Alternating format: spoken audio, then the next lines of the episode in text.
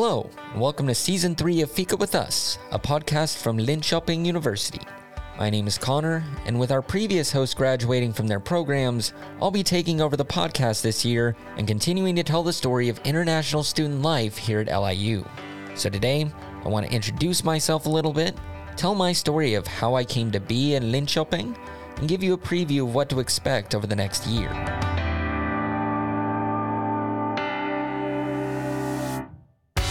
First, let me start with the basics.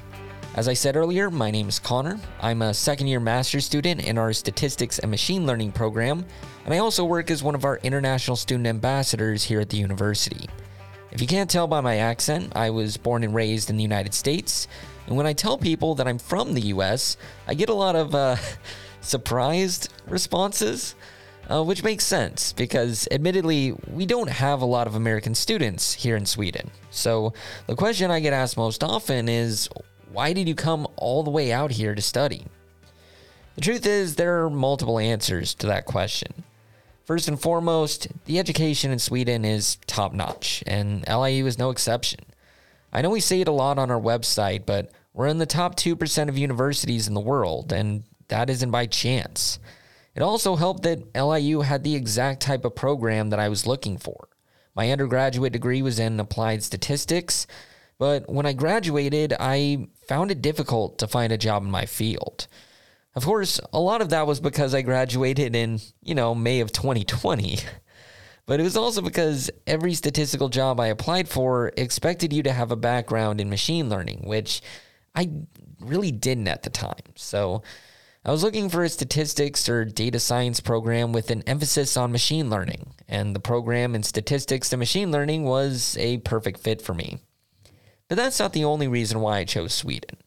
For one thing, I had never actually left the US before moving out here, but I'd always wanted to explore more of the world and see how things were like in different countries, and getting my master's in Europe was a great way to kill two birds with one stone.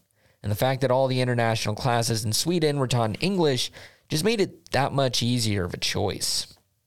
Also, I know this isn't the case for people coming from other parts of the world, but for me in particular, as an American, it was actually way cheaper for me to study in Sweden than it would be to get a similar degree in America, even as a fee paying student. And it's not just the tuition either. Uh, the rent for my corridor is only about 20 to 30% of what I'd be paying for a similar dorm room in the US. And not having to constantly worry about health insurance has been a nice change of pace. So for me, it was really a no brainer. Uh, not only am I getting a master's degree from a great institution in a field with great job prospects, but I'm also getting the opportunity to travel through Europe, make friends from all around the world, and experience what it's like in a new country. And I'm able to do all of this while also avoiding going into tens of thousands of dollars in debt, which admittedly is a, a huge plus. Um, so far, I don't regret my decision one bit. I've been loving it here in Sweden. I love my program.